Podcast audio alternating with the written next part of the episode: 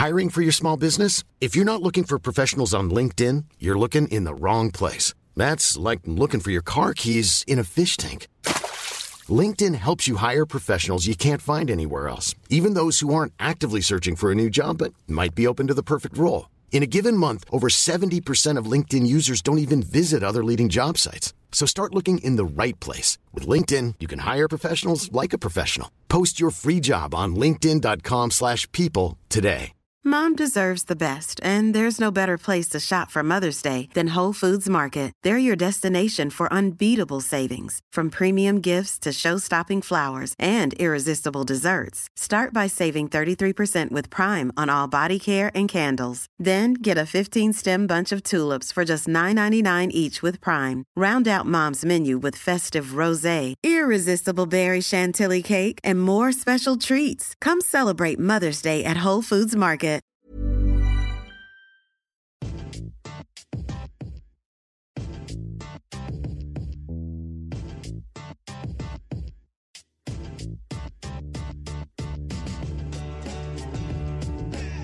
It's Wednesday, which means it's time for the front three with me, Adam Boultwood, the one and only Laurence McKenna. Wednesday. Wednesday. And the king of stats, Dave O'Brien. Hello, chaps. How are you? Doing very well. How are you, Dave? Yeah, I'm excellent. Very, very good. How are you, Laurence? I'm good. Well, I went, I went to the game last night, so I was freezing, but it was it was good. Oh, very exciting. We'll get onto that very shortly. Uh, we are going to be talking about the FA Cup. We're going to be talking about ticket prices, Mourinho, Leicester City, and Tottenham's sort of title challenge. Plus, journalist Eoin O'Callaghan will be joining us later to discuss Lovely this guy. week's talking point, which is Gary Neville's struggles at Valencia. Before all that, though, comment of the week. Now, if you want to be in with a shout for comment of the week, make sure you get on your podcast app and leave us a review and preferably a five star rating. Uh, on the iTunes reviews this week, we had Silver Linings saying, I don't always listen to podcasts, but when I do, it's TF free. Very Good. nice. We also had Ollie6000 saying, hashtag better than MSN, um, which is very nice as well. IMSN. But- oh, that's my favourite messenger.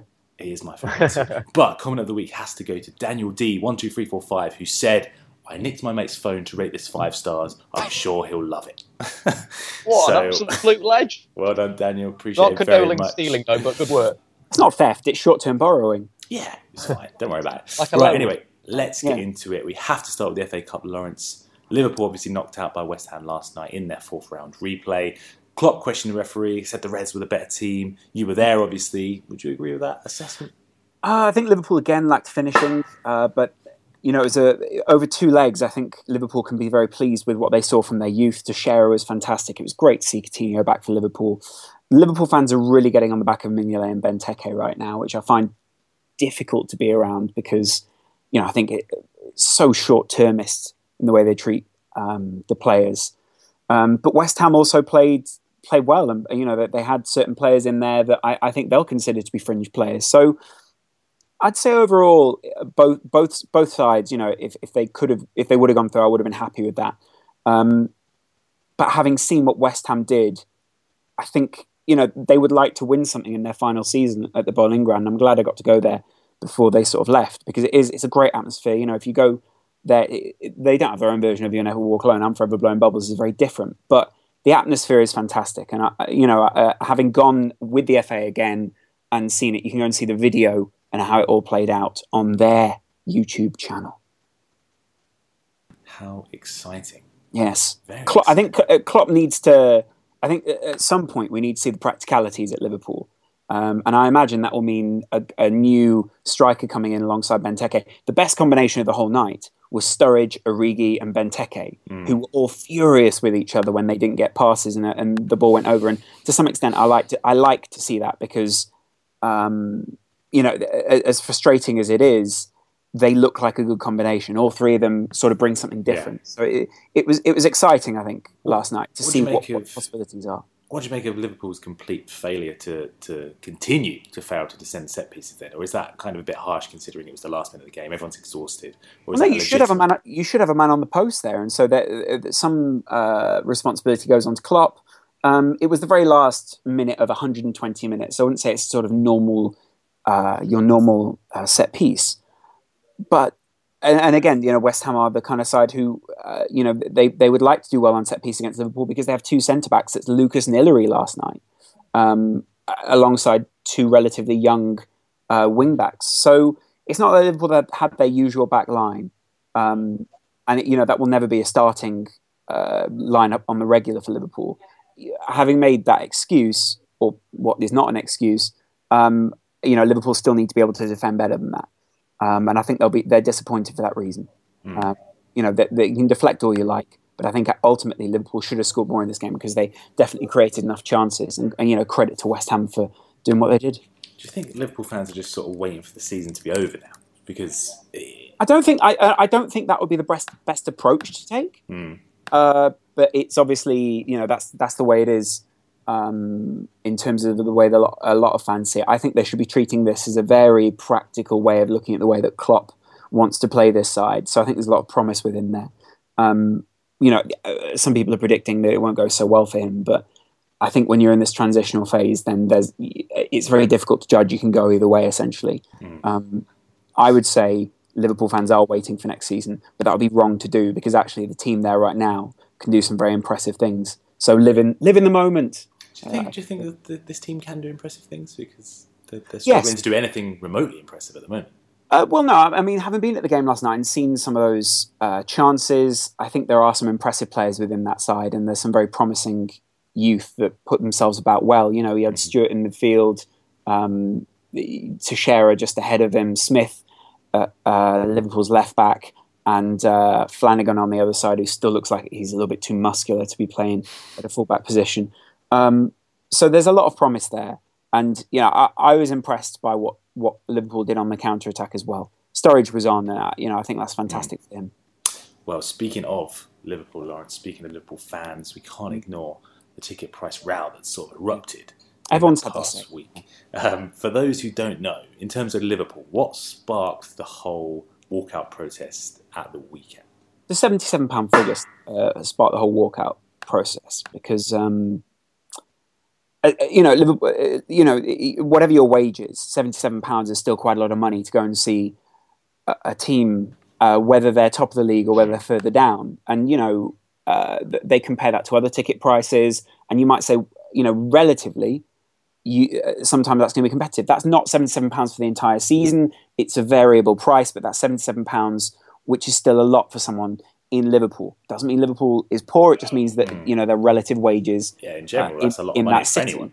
Um, even paying seventy-seven pounds, whether it's entertaining football or not, is still a lot to go and see football. And the point is not so much the actual figure itself as why they've why they've done that. And I think overall, it's a poor PR move by FSG oh, to do.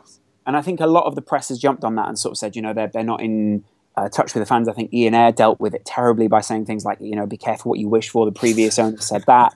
It was just, it was a series of things where they gave a lot of bad headlines.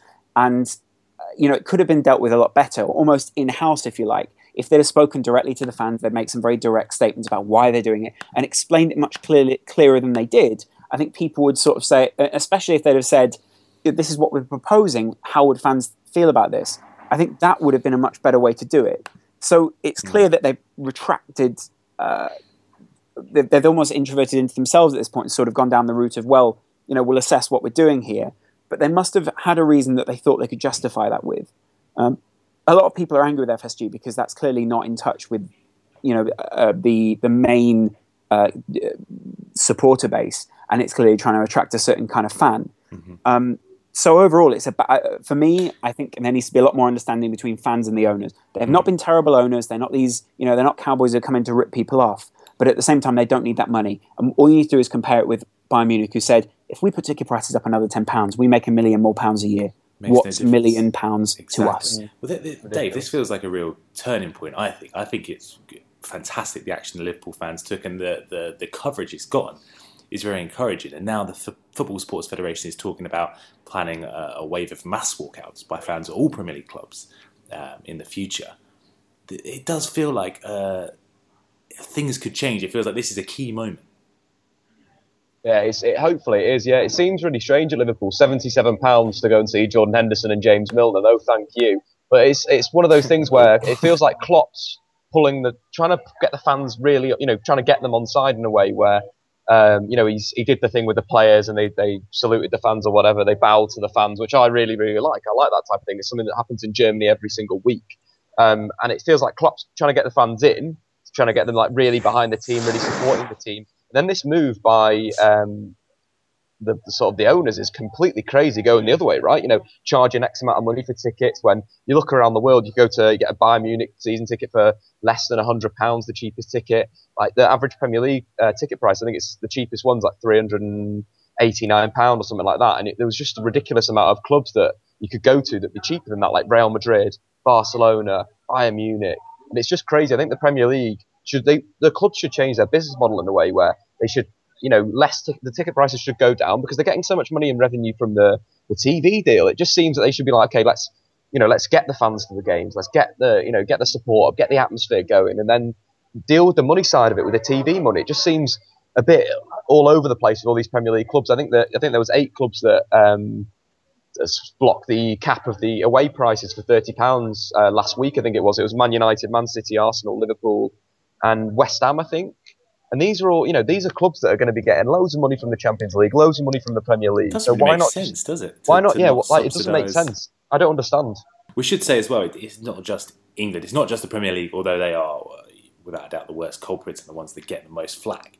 But we saw last night in Dortmund, Laurence, that Dortmund Yeah. fans were not happy themselves. They staged a protest, throwing tennis balls onto the pitch to disrupt the game, sort of boycotting the first 20 minutes of the match because they weren't happy with Stuttgart charging them. I think it was, you know, a quarter of ticket prices were over 70 euros for the away fans. So it's not just in England, this is elsewhere as well, even in Germany, where we're saying the, the system is much fairer. I think it, I- to some extent it does make sense because it's what a lot of people have bought into. Uh, uh, although you know a lot of people are talking about whether they feel almost hijacked by the fact that football has been made into a business. Um, you know, and people, you know, the the, the whole football uh, fans as consumers thing doesn't work. Uh, you know, if, if you want to go to another club, you can't. You can't just change you support midway through your life. So it doesn't work. These guys are, exist within a bubble, and uh, you know they they justify it by saying trite phrases which don't really mean anything to each other. Um, I, d- I don't believe that every owner is like that, um, but there's certainly sets of people who don't seem very understanding towards fans, and that's the problem. Is that uh, you know there, there's there's enough uh, freedom of information right now that actually it just looks ignorant by the clubs when they act like this. Um, you know, I understand, you know, why you want to make money from away fans and, you know, how you don't want to make it a comfortable situation for them, etc. But it still doesn't make sense to be charging such extortionate prices. Um, there's not much more that anyone can add to the conversation until someone actually does something about it. So what are clubs going to do gets about done. This is this is what this is what I think is almost exciting. Really, this feels like this is uh, the turning point potentially. Obviously, it could go either way. Yeah. But if these protests continue, if they continue to grow, and they hit boards and they hit clubs where it hurts, be it in their wallets or be it you know empty stands, that could make a massive difference. So. Well, the thing crossed. is, but we've but we've already concluded, and I think you know it would be a stupid point to say, look, they can fill a stadium no matter what, whether the regular fans go or not. The point would be that there are, to some extent, it's like a picket line. There are, uh, you know, uh, whether you want to cross the picket line or not, there will be people who want to go into the stadium, whether the club charges too much or not, because you know it might be their only time going to see the club and those kind of things. Uh, but the point is that's not a sustainable business model. You can't keep screwing your fans over and expect them to come back. So, you know, when people say enough is enough, I think they're right in saying that. Um, and you know, twenties plenty and all these kind of campaigns. It just makes sense to, you know, be kind to the people who you're servicing here because there's just there just doesn't seem to be enough thought in the long term process, and you know that's what the, the you know the money and uh, those kind of things create. They create this kind of atmosphere. Uh, I think on the, the smallest level so far, it's encouraging that you know the Liverpool hierarchy apparently held a meeting over the new ticket structure after the, the walkouts. That sort of sparked them to actually. But you'd have hoped they'd have done it before. You You'd would. have hoped that it wouldn't have But I think that shows and I that think, the and I action is effective. did. Uh, yeah, because it's They have to be made to listen. They're not going to listen by themselves because, as you Yeah. say, they, they don't put enough consideration into it. But listen, fingers crossed. Hopefully, things are going to be moving in the right direction from now on. Um, moving on, Dave. A little bit of news this morning. Back page of three of the biggest newspapers over here in the UK saying Jose Mourinho has told his close friends he's joining Manchester United at the end of the season. Are you happy and do you know it, Dave? Um, I, am definitely happy, and I, I, do know it. I think that with clap your hands, mate. That's you know, nice, nice. With, with, Guardiola coming into the Premier League, there's only one answer. I said it before, and I'll say it again. It's got to be Mourinho. Um, I think that we've got to, you know, as as as a United fan base, we've got to appreciate other contrasting styles of football, and Mourinho is going to be another one. I think what we've forgotten about Mourinho is that he's a winner, and he will get a team to win, and he'll get players to overperform. Um, you know why again, we forgot that? Because they didn't win when he left. I, I get, what you, of, get what your point is. You know what I mean? Like the first two years Mourinho's there are ridiculous in terms of um, getting the most out of these players. You know, look at all the young players at United, like the likes of Martial, the likes of Memphis Depay. They'll be perfect under Mourinho. Mourinho is a really good counter-attacking manager. These players have pace. They're young. They want to learn. They could be, you know, that's the real sort of uh, in- interesting thing there that yes, um, we've seen Man City be got dismantled at the weekend against Leicester City, playing a very like sort of dogged counter-attacking style. When Guardiola comes in, it's going to take that possession obsession even further. So with the the only answer is Mourinho. I'm playing on the counter-attack and sort of enjoying that. I think that's the thing. It's got a. I feel that. Uh, at, you know, football at the moment, it's sort of a lot of hatred around around United at the moment. Like, there's a lot of, oh, this is going wrong, that's going wrong. I'm, I'm included. I've, I've vented a lot of anger on this podcast of late, but I feel that with Mourinho, let, you know, let's just get behind him and, and support him and, uh, you know, love his style of football. I really enjoyed this weekend Leicester City versus Man City because it was the two contrasting styles. Um, and then one style won over the other, and that's why it was so interesting. Tactically, it was so so interesting. You know, playing that 4-4-2 block, counter attacking in that certain way. We all know what Leicester City are going to do, yet they're still doing it. And I think that's Mourinho will be similar to that, where he'll, you know, in the big games he will, um, you know, play very negatively, but he'll win those big games. Speaking and that's the thing, winning. of Leicester, Dave, you're talking about how they absolutely destroyed Man City at the weekend. They're now surely are they favourites for the title now? I, you know, I'm gonna have to go back on what I've been saying for the last like three months because I do believe now. You believe, Dave? I believe. I actually believe. After watching that performance against Man City, it was absolutely brilliant. You know how many? You know, the, what I really, really liked as well is just the structure of that team and how quickly they get back into shape. It's so, so quick. The transition going forward is rapid, and the transition getting back into defence is just fantastic. And it's so that's what we need. Our, that's what we need our big um, English teams to do in Europe. They just need to do what Leicester City are doing. Play that way. Get compact. Look for the balls over the top. Look for you know having someone like Mahrez to get the ball to his feet and then for him to break gives them that sort of second dimension. Obviously, they've got the Vardy pace over the top or around the corner option, but Mahrez, you know, what a player this season! What a player! Definitely for me, he's definitely my player of the year. And that goal, fantastic! You know, beating two players, superb, a lovely step over, bangs it in the top corner. And then uh, as well for the first goal as well, he he basically like you know he did cross the ball and whatever was a bit of a mistake for Man City, but before that to win the free kick, go back and watch that. He hmm. absolutely burns Kolarov on the outside, absolutely destroys him. We all think Mahrez is you know stronger left foot, comes inside, goes the other way, gets around him. It's just like I don't I didn't think that I'd ever see a team that can compete at this level for this long. Always um, thought they're going to drop off. Always going to thought they'd drop off, and it's about, looking like that they're still going. Laurence, what about a team that plays that style as well? Because I thought they're playing this blistering counter-attacking style, you know, absolutely incredible. But I was shocked that Man City weren't wiser to that and they failed to deal with that.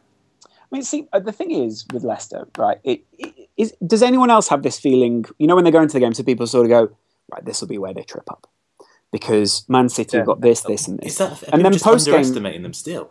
I don't know if it's underestimation. I think it's um, you know, I think we talk in very sort of, uh, we, you know, to some extent it's underestimating, but I think what I'm saying is, um, uh, we talk like arrogance to it, maybe. Well, maybe not, but we talk in very sort of cliche terms in football, and you know, there are some truisms which sort of keep going, which I agree with. You know, you know, if, if Leicester do keep this going, then it will be, it will be very impressive because it's one of those things that goes against the grain of everything else we've seen in football. Um, but the, so you get this feeling post match of, well, actually, yeah, that does make sense. So I think it's more that the analysis needs to take a step further, and you know we need to find the right framework to fit this Leicester side around to be able to analyze them.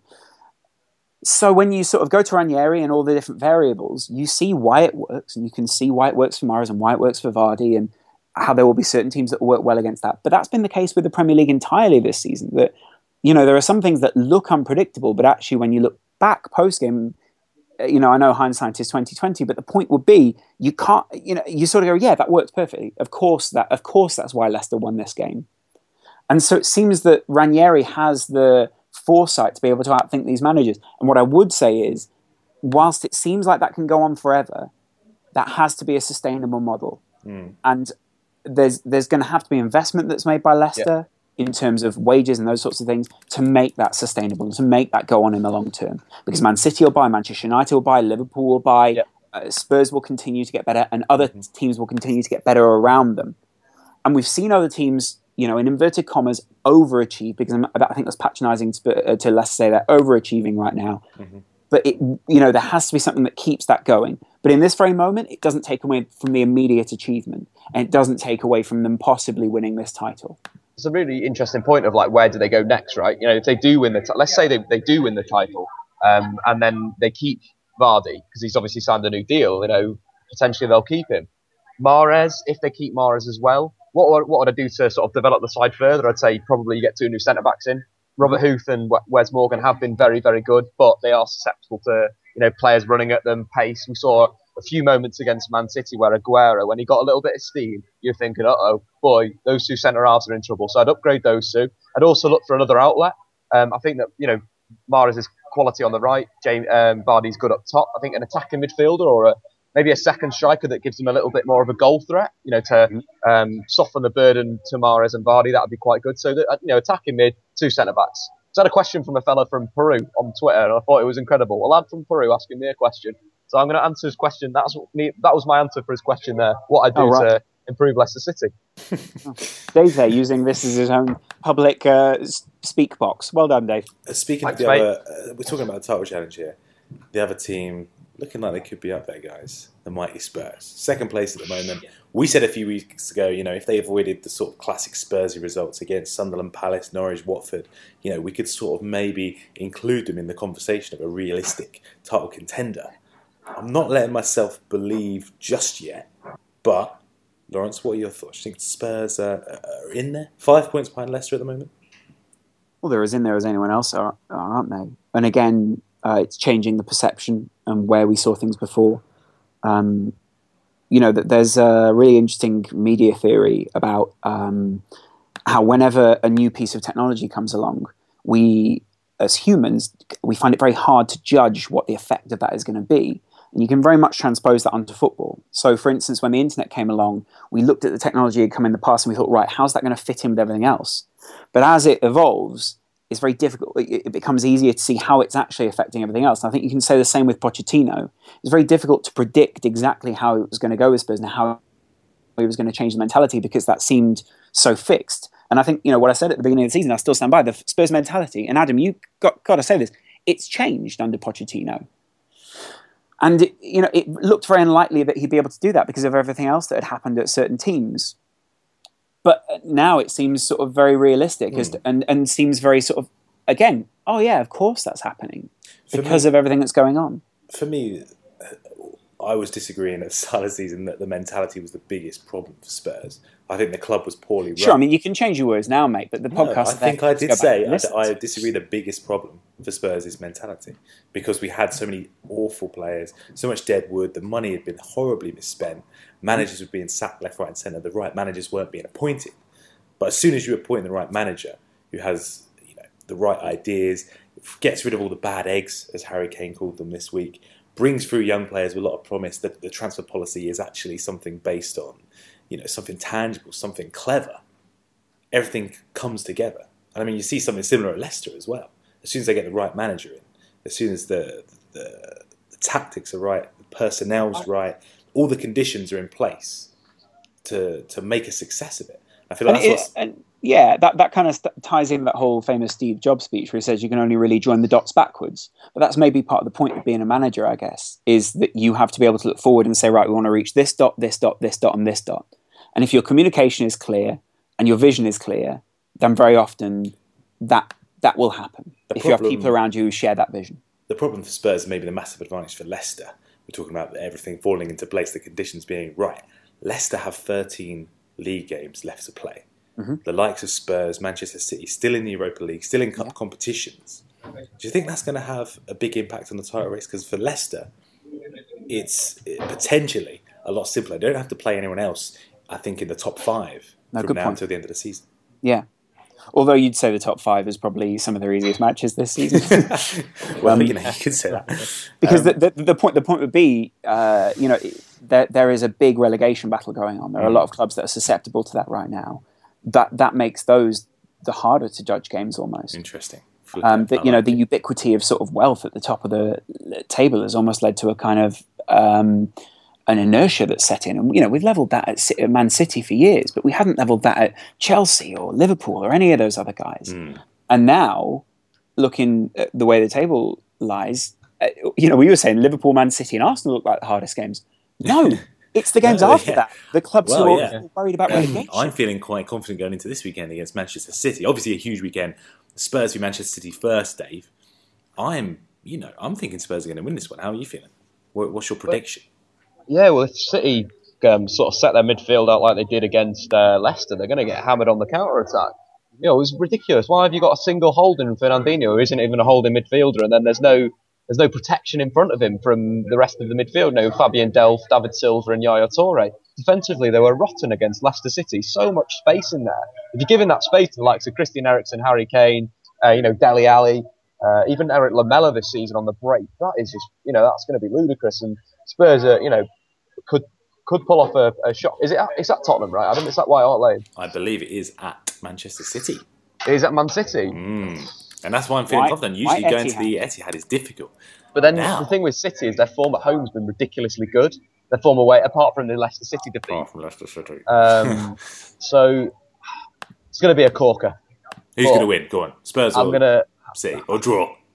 I'm gonna go City. I'm sorry, mate. Oh, what? I'm sorry, Laurence, but I'm what do you sorry. I just... I'm gonna go. I'm gonna go Spurs. I've always liked you, Laurence.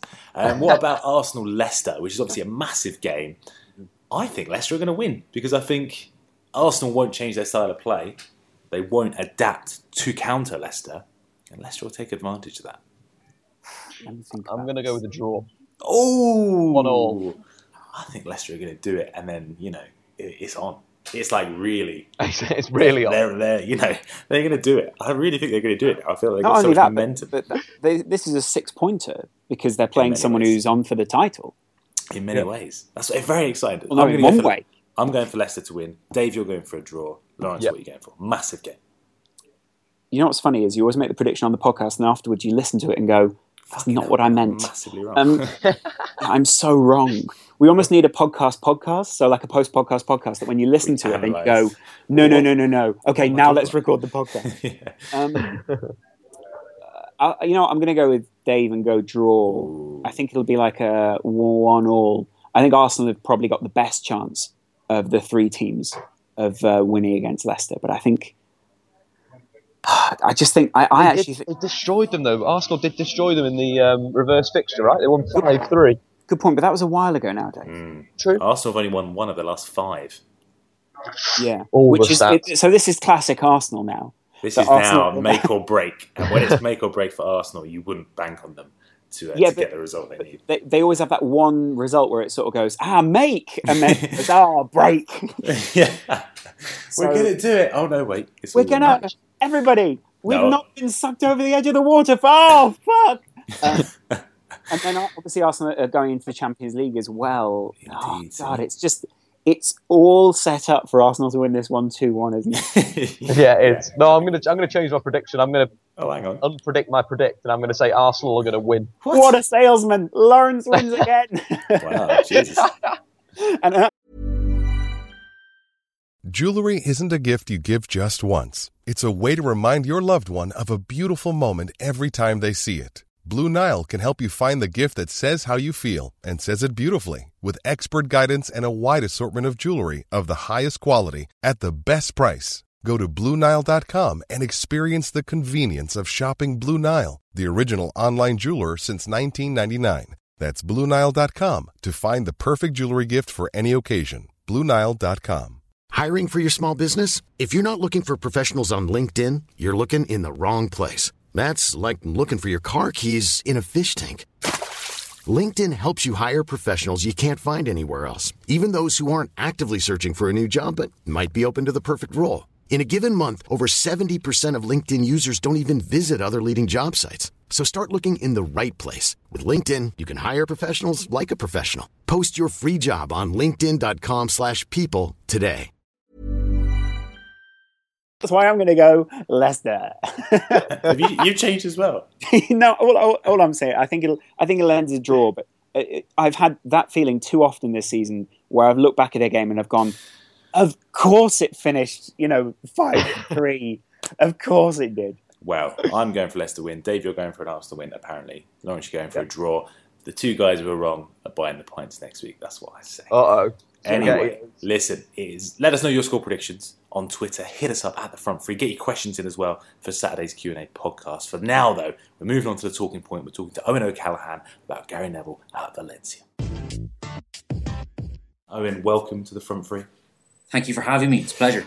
So the pressure is mounting on Gary Neville at the moment. Uh, nine league games, zero wins, back-to-back defeats against relegation candidates Sporting Gijón. I think that's how you say it.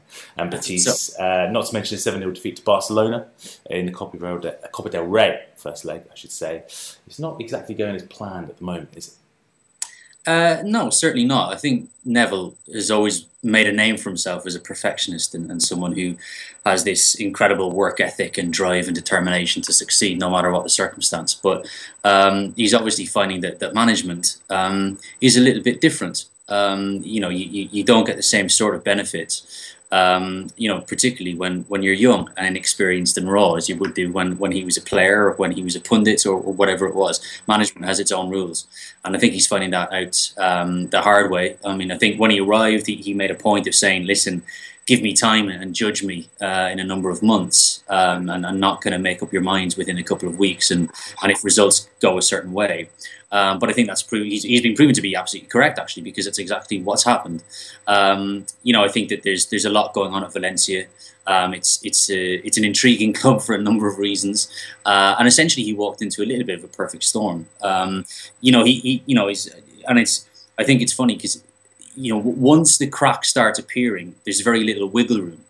Um, you know, it's very, very easy for players to, to start looking around and, and looking at, at, at, maybe an atmosphere changing. Neville as a foreigner, as an outsider in there, um, someone who still struggles with communication issues. It's, it's, it's very, very difficult to stem the bleeding once it starts. Um, and, and I think that uh, when you look at, at Neville and, and, and what, what, what inevitably is going to happen him here, um, you would have to fear for his job security at this stage.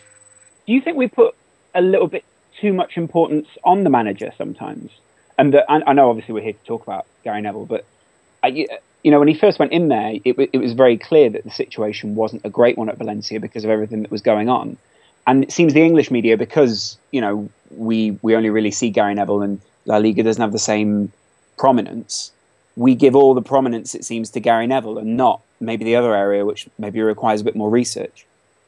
Yeah, I think that I mean, always you always probably work on this premise that managers are um, in charge of everything at a club. And you know, I think that when um, maybe even managers, particularly when they're inexperienced, go into places thinking that as well. That, that they they walk into an organisation and think, well, I'm the manager here, so so therefore I have full control of everything. Um, and I'm sure that Neville probably felt that with his relationship with Peter Lim, um, that, that there was a kind of a, a, a, support there for him, his brother already there.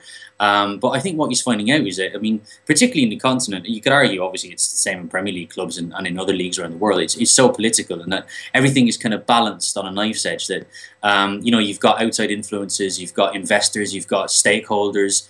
Um, so that when you go into an office and you're plotting the weekend and you're preparing for a game, uh, doing your video analysis and your tactics, and you walk into a dressing room, there's so many other elements at play. I mean, you look at Spain, you look at a club like Real Madrid, where it's not really about a manager, it's not about uh, tactical nous or whether or not you can coach a team, but it's about personality and it's about whether or not the owner likes you. Um, so I think that, that Neville, you know, you could probably argue that he's a little bit romantic. Um, I'm sure he probably claims of himself as, as an eternal optimist. You know, he probably go into Valencia thinking, I'm, I'm, the right person for this job. I can do it. I can turn it around. I can I can make miracles. Um, because you look at, at what he's like as a personality. You know, I'm sure he, you know, you look at Class of '92 as a prime example where he probably looked at Beckham, he looked at the players around him, thinking, "Oh, I can't survive here unless I work really hard and I can I can succeed and I can do it. Um, and when you start getting results like that, probably it feeds into your self confidence that you can go and you can magic anywhere. Um, but I think, as you said at the top, you, know, the more you watch football and the more you kind of invest your time in it, the more that it's just such a an, a, a, a, really really difficult thing to get your head around sometimes. That there's there's no rational thinking really. There's there's less and less rational thinking I think in football clubs these days anyway.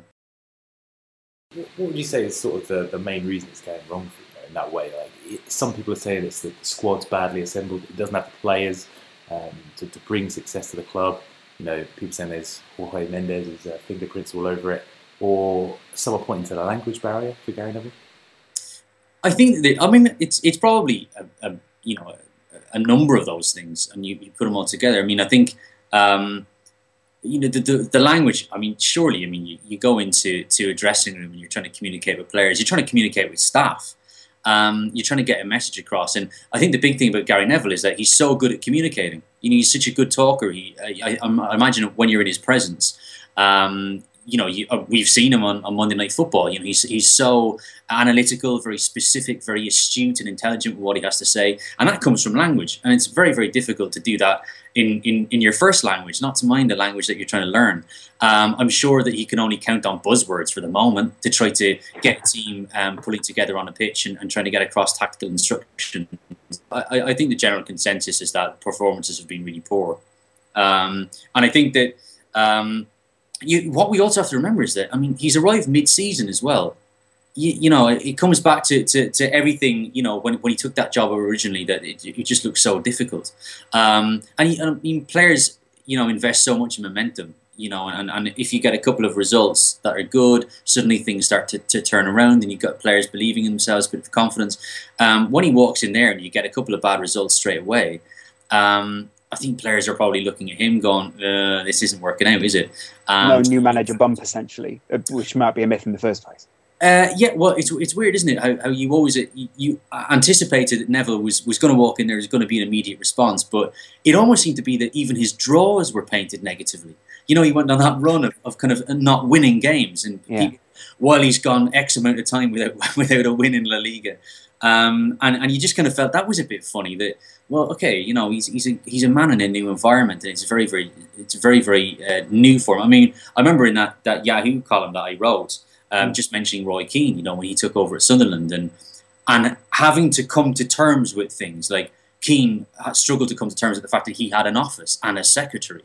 Um, you know, the, these kind of weird things that, that, that come into your. So, you, you know, you transplant that to a different country, a different city, um, where you're trying to bed in and settle in, and people are going, Neville, you've, you've, you've drawn a couple, lad. You know, you've got to improve things here. You know, it, I just felt it was a little bit unfair and a bit misguided. But, um, you know, um, you know, when you find yourself in in a funk, it's it's it's just so difficult to to struggle to, to get yourself out. And I mean, he's he's looking, he's just looking for our result. He's he's he's almost like a goal scorer on a barren run. You know, you're just you're just hoping that um, you're just hoping that uh, you know the, the, a shot gets something goes in or something, and suddenly yeah. he, you know, he has that feeling of, of euphoria back.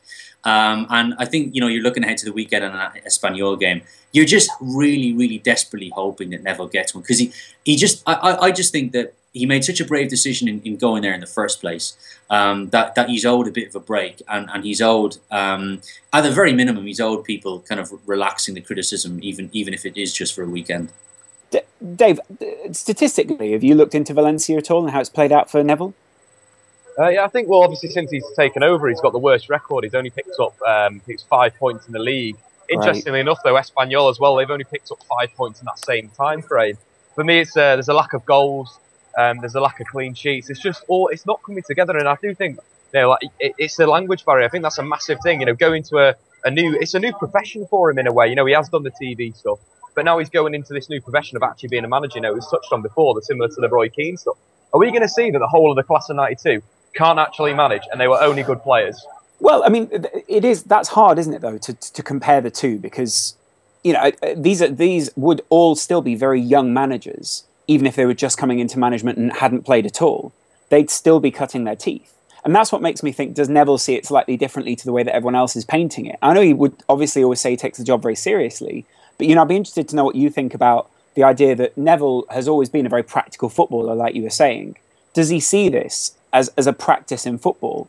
And essentially, he was afforded time and uh, some experimentation by Peter Lim because, well, what else did Valencia have? They, they were losing out anyway. So it was almost a risk, which, it, you know, if it goes wrong for Neville, there's almost very little bad that can happen because he can go back to a punditry job or he can go back to coaching England. And then a few years down the line, he's got the experience of being at a top club. He's made connections. And essentially, Gary Neville's reputation isn't really ruined by this because it's already a club that's in crisis.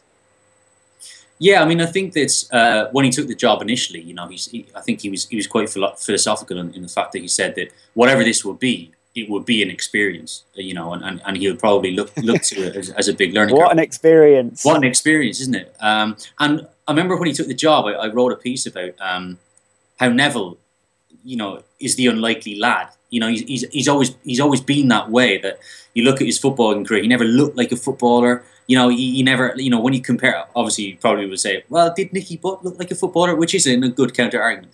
Um, but no one uh, knows what grand, Nicky Butt looks like now. Yeah, That's in the, the grand problem. context of the class of '92, that, that Neville always felt that he had ground to make up, and and you know, Lee Sharpe always told that story about you know Neville practicing his his throws against the, the wall of the cliff. You know that you know when Sharpie was going out on the Raz. Um, but um, you know, I think I think that um, you know what what you, what you see with Neville now is is is his pride being dented a little bit because um, I think you always pride yourself on on, on an ethic and and you, know he probably feels that he's in some way he's cracked this football thing. You know he's he's played the game, he's won an enormous amount, he's gone into three and it's been a success. Um, and everything else that he's done in his career, you look at the external interests, the hotel business, helping the homeless um, he, he, you know, he, he really has made a success of, of lots of things that people have found immensely difficult. Um, so I think that, that when he finds himself in this kind of in this sort of situation, um, and, and, particularly in the Spanish press, when he, you know he's based locally, um, obviously he has a reputation in the UK, which is fine in Spain, well, he's just a bit of a Johnny foreigner. He's an outsider. Um, probably you'd, have a, a, large portion of that Valencia fan base who didn't really want him to be at the club anyway. So it, it, would be immensely interesting to, to know when he's there going into work, you know, and into a training session first thing in the morning, how much he's absorbing of that kind of negativity that's around him. Because players are so good at compartmentalizing, uh, you know, f- pushing criticism far away that they don't have to worry about it. But when you're a manager, when you're a manager, and when you're you're bearing the brunt all the time, surely that begins to seep in, and I'm, and I'm sure that Neville is beginning to feel that in a slightly different way that he's never had before. I'm not sure, uh, Laurence. You were sort of saying there about how um, his reputation is almost untarnished. I yeah. mean, would you agree that? I'd say I don't agree with that at all. I'd say his reputation has taken a bit of a battering. For who? For who? Who would you say rates Neville lower because of what he's done at Valencia? You, Obviously, the Spanish press and the Spanish fans. The Spanish press, here, the Spanish press, are, you might as well ask the cat it's not it's not worth it's not the worth of paper Sorry, it's written in Marca. You've just been completely uh, no, written off there are Laurence people, There are certain people you respect in Spain, but then there's also people who write ridiculous things, and they're so changeable. It's the same as a lot of the UK presses. So if I don't care about well, what my reputation is like in the Sun, it's a rag. I don't care about what my reputation is like to Rupert Murdoch. But I'd say He's regardless of, of, who cares, regardless of how you feel about the Sun and whether you rate them or not, the media is obviously very powerful and influential. And when everyone in Spain is criticising Neville, and people over here now starting to argue how his reputation has been tarnished. It doesn't matter whether you rate them. That influence is having. But the point, but the point is, reputation is so changeable like that. Reputation changes in a, in a few seconds. And how long has he and been there for? What, six weeks, seven weeks, eight weeks? But that would be my point: is that with, with time, time's a great healer for these sorts of things. And you imagine that when Neville then steps back away from this job, then that'll change. I, I just don't. I think the, the media is so interested in putting itself at the center of all this and being the ones that say, you've had your reputation tarnished. We remember what happened when uh, John Terry was at the center of the whole, you know, should he be England captain thing. Where did the pressure come from? Didn't come from internally at the FA, didn't come from Chelsea, didn't come from John Terry himself. It came from a baying press that wanted to see him fail, that wanted to see his downfall because it sells papers.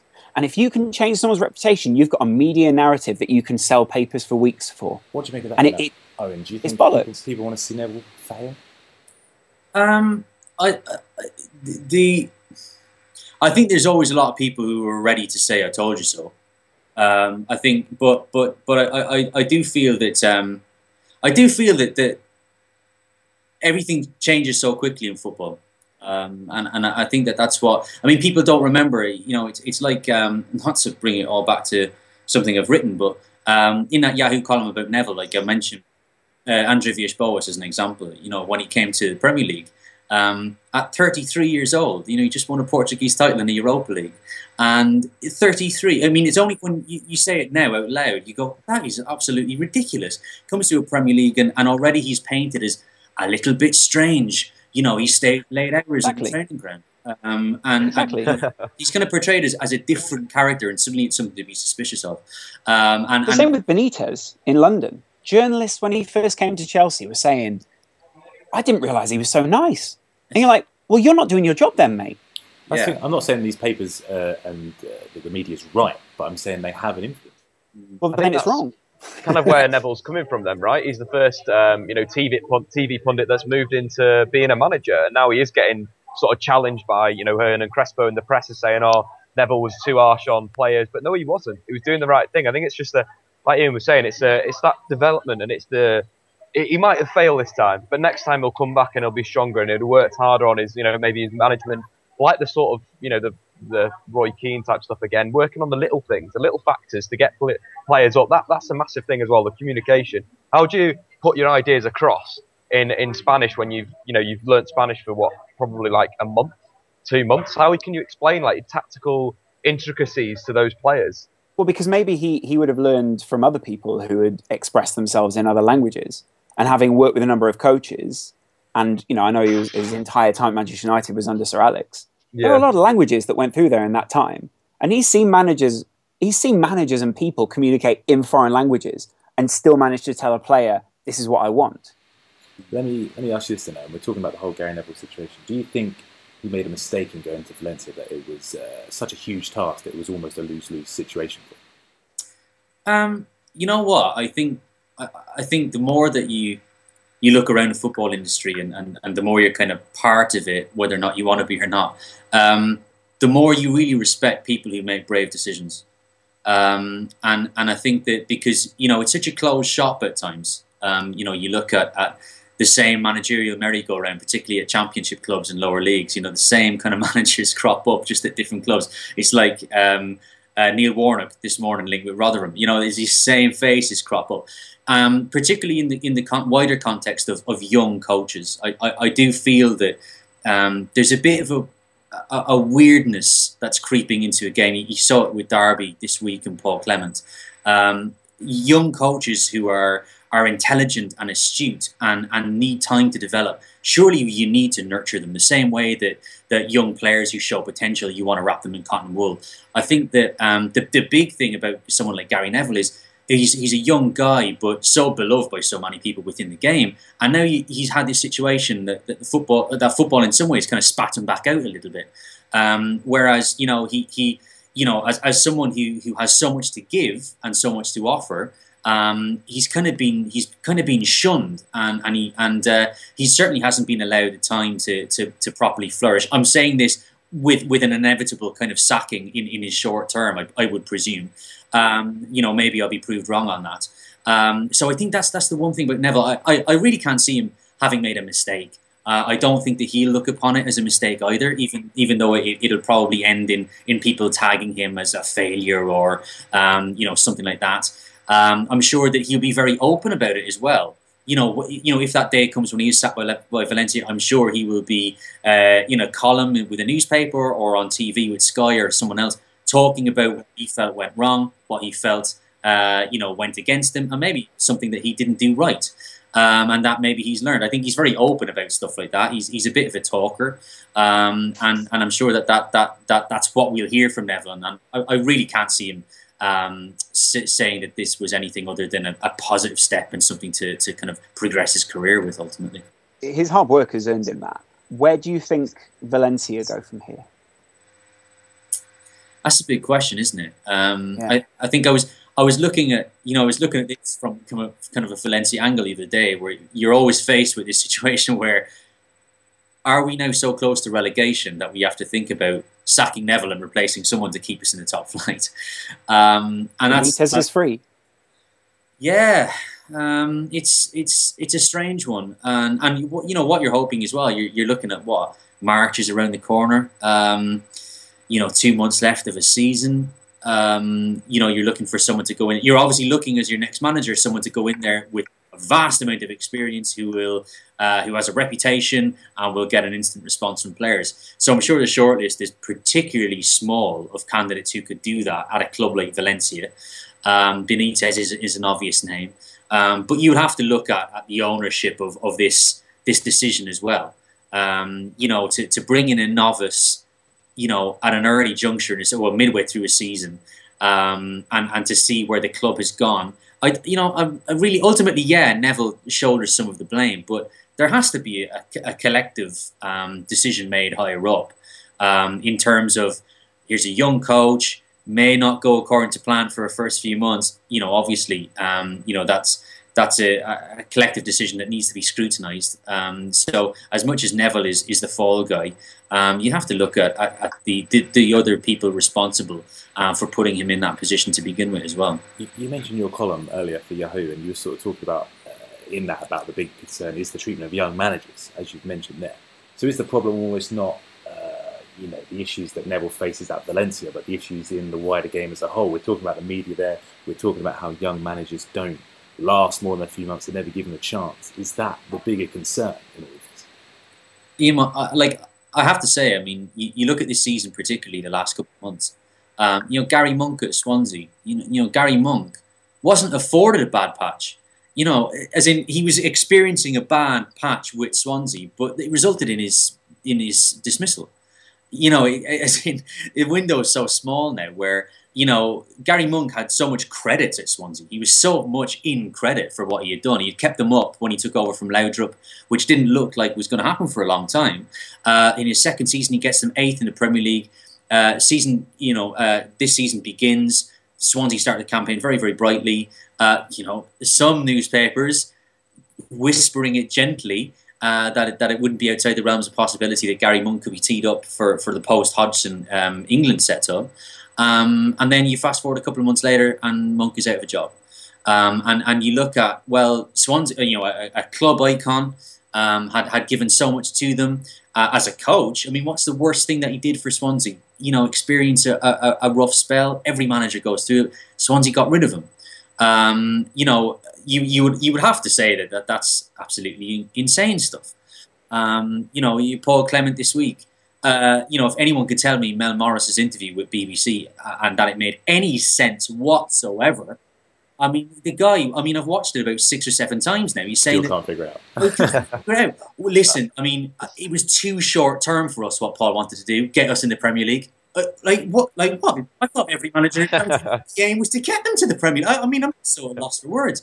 Um, Paul, basically, what you're doing was you were doing too good a job. That's what. That's why we're getting rid of you. You didn't even in the Derby way. I mean, what is the Derby way for goodness sake? Is that the same as the West Ham way under Sam Allardyce? Is that the problem then? That sort of in football at the moment, the rewards are so huge. Be it Premier League promotion, be it you know avoiding relegation and getting a slice of that TV money. The rewards are so huge. The risk is there as well, and that's why chairman and clubs panic and then make these decisions that sort of don't give young managers a chance. I mean, obviously, it's. I mean, it's it's such a I mean, I always bring it back to other other jobs. I know that management in football is is, is just a law unto itself. But imagine if imagine if you went into the office and you, you know you begin a new job and you're 21 or 22 and, and you're just out of college. Um, and basically, you're, you're, you're tipping away for three months. You made a few errors, and the manager comes in and says, um, "Listen, to be honest, that email last week it should have gone out at three o'clock rather than five o'clock. Uh, it's been nice knowing you. It's it's been great, uh, but you know." sorry about that. We might see each other again down the road. Um, if you want to clear out your desk, you know, and you're like, hang on a second, what? And it's kind of like that. You're allowed one mistake. You're allowed, you know, it's, it's just there's just no wiggle room, and and there's nothing that managers can say anymore. You can't come out and say, uh, well, to be honest, every manager goes through rough spots. You know, show me a manager that doesn't struggle. I'll show you a liar. You know, something that doesn't exist. You can't say that because someone's like, oh, well, he's just shifting the blame, isn't he? Uh, you know, so it's it's. Um, I mean, I think when it comes to the young managers thing, I think the, the, general point I want to make is if you look at someone like Ryan Giggs at Manchester United, who kind of is is is in the shadows, and everyone's like, oh, every Brian Robson, oh, you should give it to Giggs. Why would Ryan Giggs take that job even if he wanted it? I mean, what, what is the best case scenario for Ryan Giggs? Um, you'll have Manchester United supporters, you know, turning around within six months, going, Uh, this is, I mean, we're fifth in the league. We're fifth in the league. We had it better under Van Gaal. We actually had it better under Moyes. I mean, he doesn't have a clue what he's doing. Um, you know, it's it's um, even Klopp at Liverpool. I mean, I've made the prediction that come next season, if Liverpool, you know, after six or seven games of next term, aren't going particularly well, maybe find themselves ninth or tenth, you'll have Liverpool fans going, "Oh, he's lost it. He's lost the plot. This Klopp lad. He's not no, got it. He's lost it. He's gone. You cash him in. Get get him someone. Get Simeone. Get Simeone instead. You know." It's it and it's, so instead of and, and Klopp is obviously a slightly older example than, than the other names we've been talking about. So I think though Klopp, Klopp is obviously slightly different, and then there's also uh, any any older manager because Klopp has that sort of age behind him. It, it management is almost an old man's game in a way because you need that respect, you need that experience, you need that time under your belt, and it would seem that a lot of people want these young managers to do well, but it's almost an oxymoron in that sense mm. because you know you were saying you know if you send a bad email or something then that's bad, but the point is then uh, some um, what most people say you will be the player in that situation. If you send a bad email, that's you missing a goal. That's mismanagement. So it, it's about how you manage young people essentially. And I think we're very quick to rush these people through. Why not give Neville a decade? You know, be in his fifties by then. That's a good time to go into management. There are not everyone can be Pep Guardiola. And at some point, you know, I'm not saying everyone can not reach those levels, but at the same time, there's only very few people that can because there are very few opportunities like that. So uh, maybe this is the, the apex of what we can expect right now for a lot of young managers. It's not ideal, but it's also, you know, it's not the worst. Right, that's all we got time for. Eoin, thank you very much for joining us. uh, no problem, guys. Uh, and anytime, it's been great. So yeah, fantastic. Where can we where can we find your work online? If people like what you said, where would they go? Uh, well, probably Twitter is the best bet because I'll throw uh, all the links up there. But um, I, I have a, a regular column for Yahoo, um, so um, that that can that can be plugged. And I, I write for an Irish sports website here called um, the 42.ie. Um, so yeah, feel free to, to, to, to plug away. The guys will be very happy with that. They have it. Fascinating stuff from Eoin there. I think we're going to have to have him back Interesting again. I love his accent as well. Yeah, I do love an Irish accent. Top fella. Anyway, listen up, guys. If you want to let us know your thoughts, your feelings, your suggestions, get us on Twitter at the front free. Make sure you follow Eoin as well. Send him some love. Laurence, if the people want to follow you, where should they go? Uh, go to at Lozcast on uh, Twitter, L O Z C A S T. Someone just tweeted me this morning, I want Lozcast job. And I thought, do you know what my job is? I'm not sure he knows. Not sure anyone does. Dave, where can the good people find you? Um, if you type in SQUA, Is that it? Oh, KA, All right. Just having one of those days. Spelling isn't going quite right today, guys. I Yeah, apologise. can. Uh, you can follow me on Twitter at Adam Boultwood. Remember, we're going to be back on Saturday with the Q and A podcast, and next week I'm very excited because we've got Professor Simon Chadwick Wow. on the podcast. to I know to we us. said it would be this week, but it wasn't. We're sorry. we, Yeah. we really wanted to get a great un- guest, and this guy is going to be incredible. So next week we'll be talking about China, the growth of football. Even when we're on a budget, we still deserve nice things. Quince is a place to scoop up stunning high-end goods for 50 to 80% less than similar brands. They have buttery soft cashmere sweaters starting at $50, luxurious Italian leather bags, and so much more. Plus, Quince only works with factories that use safe, ethical, and responsible manufacturing. Get the high-end goods you'll love without the high price tag with Quince. Go to quince.com slash style for free shipping and 365-day returns. Mom deserves the best, and there's no better place to shop for Mother's Day than Whole Foods Market. They're your destination for unbeatable savings, from premium gifts to show-stopping flowers and irresistible desserts. Start by saving 33% with Prime on all body care and candles. Then get a 15-stem bunch of tulips for just $9.99 each with Prime. Round out Mom's menu with festive rosé, irresistible berry chantilly cake, and more special treats. Come celebrate Mother's Day at Whole Foods Market football in the Far East and how it's affecting European football. Until Saturday, we'll see you later.